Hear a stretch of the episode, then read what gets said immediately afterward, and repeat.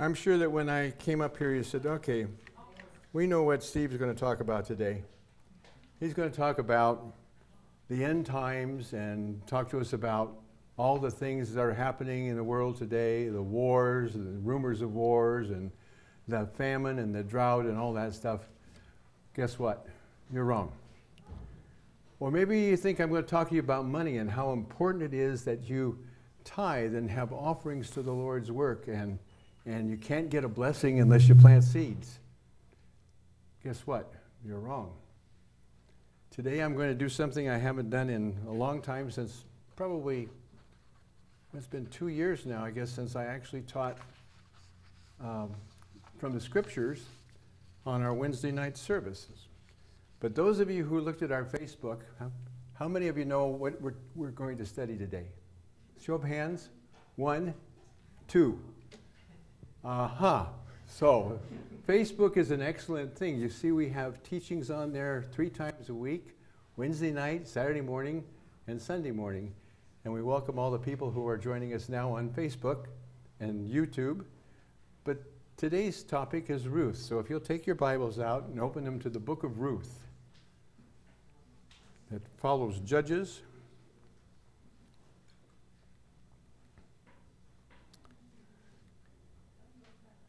And all of those that have your swords handy, we have the new compact version of the sword, or the paper kind. So the story about Ruth is pretty straightforward. It's only 4 chapters.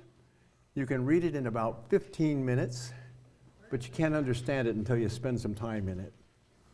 It's a beautiful story about ordinary people that are facing extraordinary circumstances. The characters in the program are, by the way, the names of them are important, because in Hebrew a person's name is to know his character. So when Abraham becomes Abram, he receives a new name. When God tells his name, he's telling his character. When God's covenant name is Yod-Heh-Vav-Heh, people pronounce it Yahweh, Jehovah. There's different characters that are represented there. But Elimelech is one of the parties, and it means God is king. Naomi means pleasant or lovely or delightful. Mara means bitter. Ruth is friendship. Now, interesting thing about the book of Ruth, it's only 2 books in the Bible named after women. You know what the other one is? Esther. Yes. You know, she's also the only woman in the book that is a Gentile, not a Jewess. Interesting. Ophrah means, actually, there was supposed to be Oprah, but they misspelled it. It's Ophrah. That means firmness. And Obed means servant. And Mahlon, one of the children of Elimelech and Naomi, is translated sickly. Chilion is translated puny. I don't know why I would name 2 kids after that, but hey. And Boaz means strength. Now you know all the characters. There's one other character, but he's nameless. So I will just call him nameless. So the first chapter of Ruth says, this is the sword I don't like, because it keeps going back to have to starting over again. In the days when judges ruled, there was a famine in the land, and a certain man of Bethlehem of Judah went to sojourn in the country of Moab, he, his wife, and his 2 sons. First mistake, and the second mistake. Elimelech was a wealthy individual. He had land, he had a home, he had plenty of things to keep him right where he was in Bethlehem. But because of the famine, he was concerned that he may be pressured. And so he and his family went to Moab. Moab, if you'll recall, is not a place that Jews were supposed to go. They were not supposed to be there. In fact, it is a long history behind that. But Elimelech took his wife Naomi, and his two sons, Mahlon and Chilion, and they went to the country of Moab and continued there. But Elimelech, who was Naomi's husband, died, and she was left with her two sons. So you could see that perhaps he should have trusted God. Instead of trusting God to provide, Elimelech took his wife and went to Moab, thus leaving the land of promise. A wrong move. They were about 10 years, and sometime in that period, he died. His boys stayed on a little bit longer, and they married two Moabitess women, Ruth and Orphrah. Now, the tension between Moab and Israel starts back in Numbers 22. It leads to the episode of the Shazam, which Israelite men began whoring themselves with daughters of Moab. This is followed by the Israelite idolatry, and thereby echoing the strong warning in Exodus 34:12 through 16 against going after the gods of the inhabitants of the land and marrying their daughters. In seeming contrast to their incestuous origins, therefore, the Moabites now possess an ignominious threat.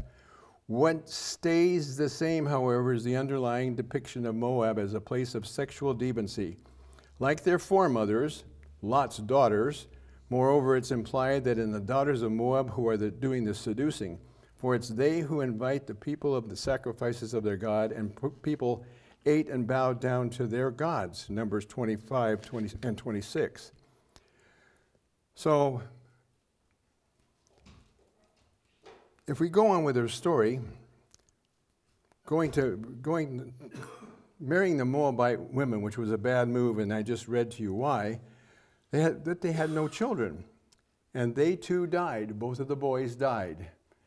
Not to be unexpected, because Sickly and Puny are going to have troubles living in an area of Moab anyway.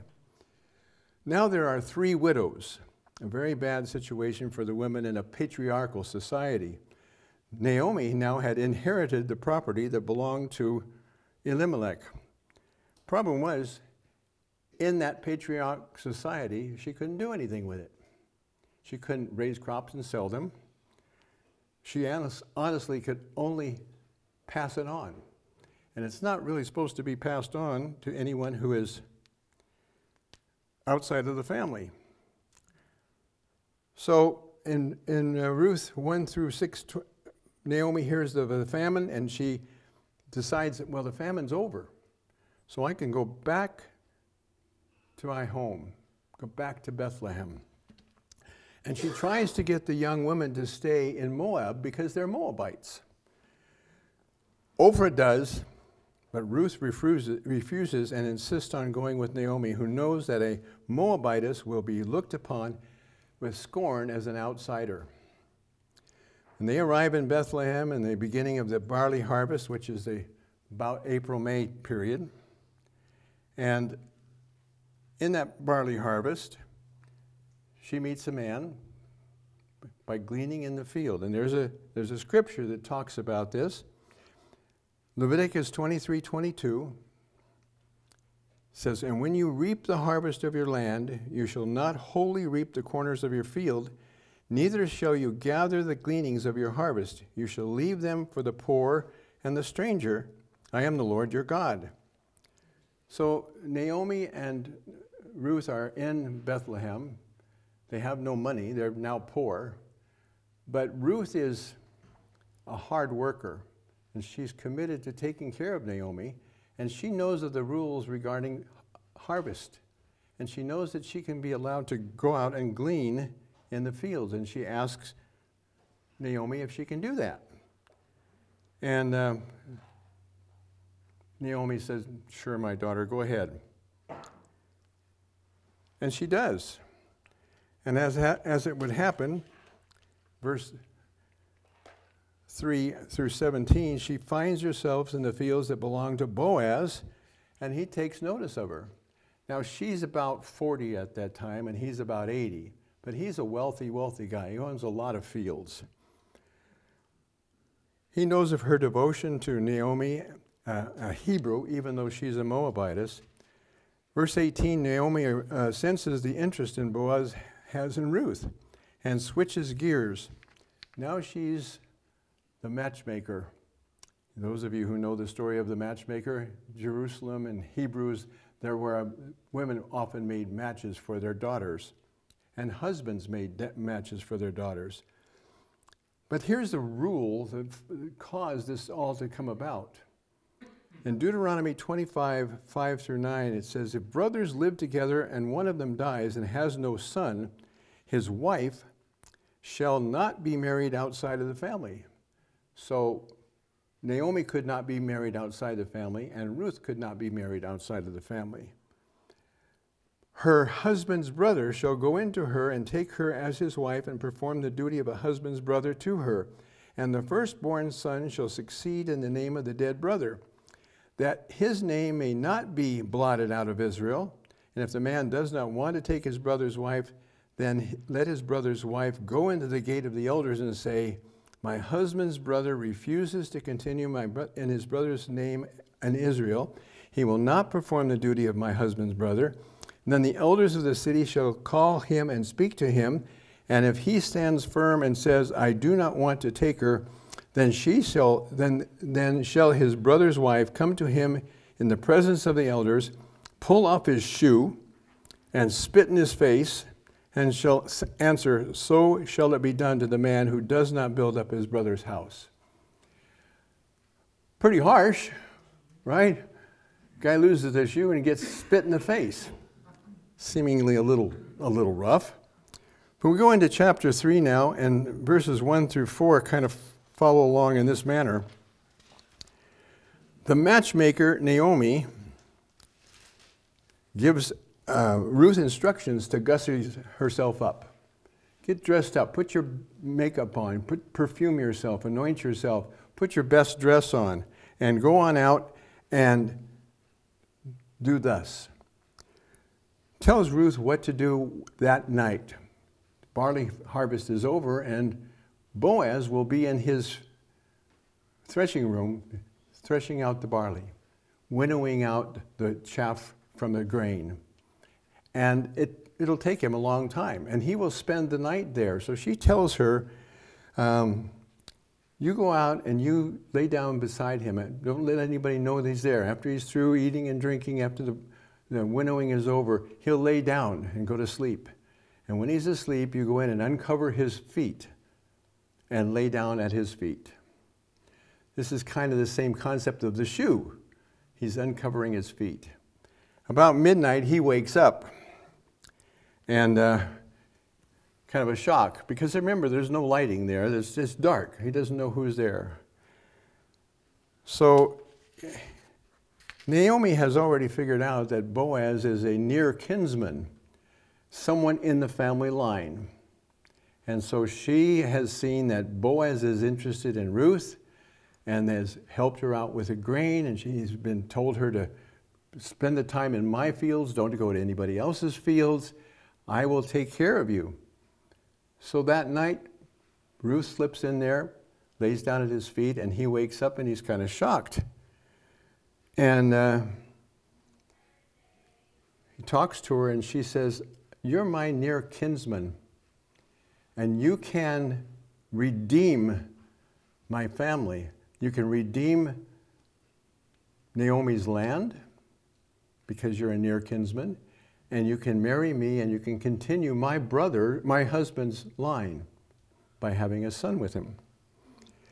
And he has great respect for her based on how hard she worked in the field, how she was honorable to her mother-in-law. And he said, all that you ask of me, I will do. And so he gives her 60 pounds of grain, and suggests she leaves before the sun comes up so everybody will not be aware that she's there. And she packs that grain home, and Naomi's ecstatic. She says, he's going to take care of this situation. He's going to provide the kinsman's duty according to the Levirate law. In Hebrew, it's called yibbum. He's going to marry you. And so during that course of the conversation, he also tells Ruth, but there's one who has the right before me. There's one who has closer kinsmen than I. and he has the right to redeem the land, if he will, and marry you. So the next day, he's not letting any grass grow under his feet. He goes to the city gate where all the business is done, and he calls 10 of the city's leaders, elders of the city there, and he calls the unnamed next of kin, who could be the kinsman redeemer, there to meet. What happens from that point forward is kind of interesting.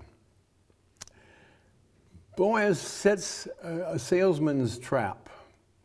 He says, there is a field which Naomi has sold and it has to be redeemed. You are the next of kin and you can redeem it. Now, to redeem it, he had to be willing, he had to be able to afford it. That's all. That was the only qualifications, and he had to be a next of kin or a kinsman in line. And so he says, okay, I'll redeem it. And then Boaz says, oh, by the way, there's one other stipulation. You must also marry the widow of Mahlon and have a son with her. Guy says, I cannot do that. She's a Moabitess, number one. Number two, I'm already married. I have heirs, and if I do this, I could jeopardize my lineage. So he says, you go ahead, you marry her. And that opens the door so that Boaz can do that. He takes his sandal. The guy takes his sandal off and hands it to Boaz in the presence of the 10 elders, and that seals the deal. Interesting way of contracting business now. He ends up with walking around with one foot covered and the other bare. I don't know how that all worked out. So here's what finally happens. Ruth goes home, the deal's done, and Boaz recites the deal to the gathered witnesses and said, they all were asked to say, will you witness? And they say, oh, we'll all witness this. Verse 4, or chapter 4, verses 13 through 32, basically Boaz, who is now 80 years old, and Ruth, who is now 40 years old, and this is extra biblical information. It's not mentioned within the scripture how old they are. You have to research it. And she became his wife, and he went into her, and the Lord caused her to conceive, and she bore a son. And the woman said to Naomi, blessed be the Lord, who has not left you this day without a close kinsman, and may his name be famous in Israel, and may he be to you a restorer of life and nourisher and supporter in your old age. For your daughter-in-law, who loves you, who is better to you than 7 sons, has borne him. Then Naomi took the child and laid him on her bosom and became his nurse. And her neighbor women gave him a name, saying, a son is born to Naomi. And they named him Obed. What we don't hear, without looking at this carefully, is the day after the wedding, Boaz died. Interesting. He was 80 years old. He had a child. I'm 81. I would probably die too. Oh, been there, done that. So if you look at verse 18 now, chapter 4, these are the descendants of Perez. And here we see a little genealogy. Perez was the father of Hezron, Hezron of Ram, Ram of Abinadab, Abinadab of Nashon, Nashon of Salmon. Salmon was the father of Boaz. Who is his mother? Anybody know? Rahab, the harlot, is the mother of Boaz. You start going back in the lineage and you find there are some women of questionable qualities that have been used to greatness in the life of our Savior. Obed of Jesse, he gave birth to father of Jesse, and Jesse to David of the lineage of Jesus Christ. So here we have a story about love right from the beginning, the love of Boaz for Ruth and Ruth for Naomi, and then the kinsman redeemer kind of identified like we are today. We've been redeemed by the Lord Jesus Christ. This is the story that was told in a kind of strange way in 4 chapters in the book of Ruth. David, it's interesting to note, slew Goliath. Remember the story? Do you remember who Goliath's grandmother was? Orpah, the other Moabitess daughter-in-law, who left and went back to worship her false gods. Interesting how those two families kind of stayed together, broke apart, and yet back in the day where David and Goliath meet, and David overcomes Goliath, they're related. Orpah was the mother, great-grandmother and of Goliath, and Ruth was the great-grandmother of David. So the book of Ruth is traditionally read along with the 10 Commandments on Shavuot.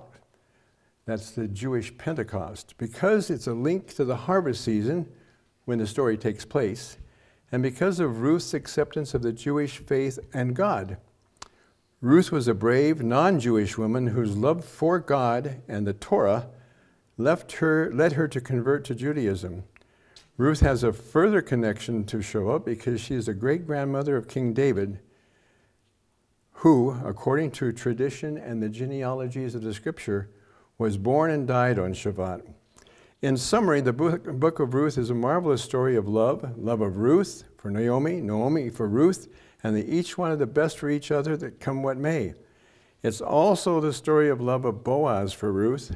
It started in his showing her kindness out of respect for the way she had stood by Naomi, and admiration for her diligent work in the field and his perception of her beauty. It concluded when she proposed to him as someone who could be the kinsman redeemer on the threshing room floor, and he acknowledged and accepted, knowing he had obstacles to overcome. First, there was another, and secondly, she was a Moabite woman, a Gentile with all the negatives that it had. However, Ruth had pledged herself to Naomi in that she would go where she went, worship her who she worshiped, die when she died, or by the same hand. So Ruth proved out in a whole story, which only takes 4 chapters and about 15 minutes to read, the story about the kinsman redeemer. And if you think about it, Jesus Christ, the Son of God, took us Gentiles, and he was our kinsman redeemer. Interesting how the story ties around, doesn't it? We are the children of God because of the redemption of Jesus Christ, our Lord and Savior. It's important that we recognize that every bit of the Old Testament has a story to tell about the life of Jesus Christ one way or the other. Sometimes it's in a history lesson. Sometimes it's in poetry. Skip Heitzig said that the Old Testament is the New Testament concealed, and the New Testament is the Old Testament revealed. I think that's an excellent illustration because it takes understanding the Old Testament to be able to understand the New. So many things are explained once you understand the story. Remember, the only Bible that the apostles had, the Bible that Jesus Christ quoted when he was alive on earth, was the Tanakh, the Old Testament.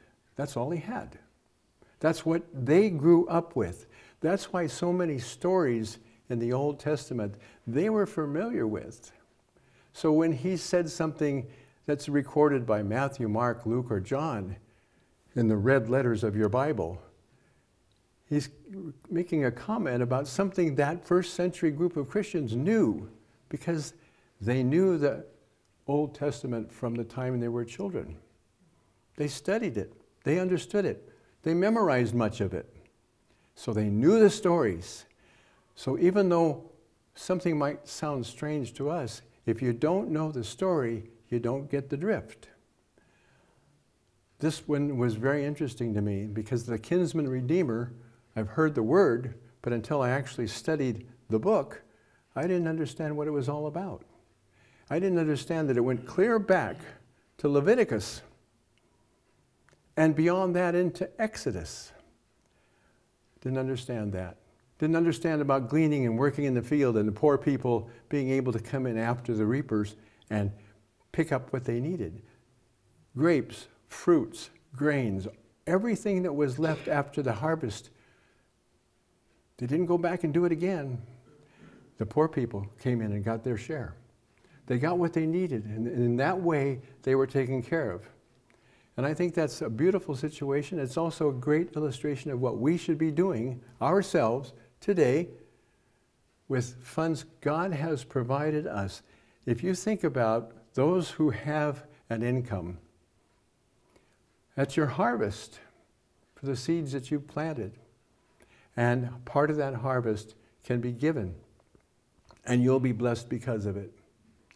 So, in a way, I'm talking about the blessings of giving, aren't I? And we don't have much time left, folks. If you're looking at the signs of the time, if you're looking at reading the news about what's going on right now in Israel, right now, the war rumblings around that area, you've got to know that Jesus is coming back soon. Blessings involved. We really have blessings involved. We're supposed to be doing exactly what those harvesters did. The Bible says it's white, need harvesters. The field is ripe for harvest. We need to go out and harvest. Everyone needs to be told.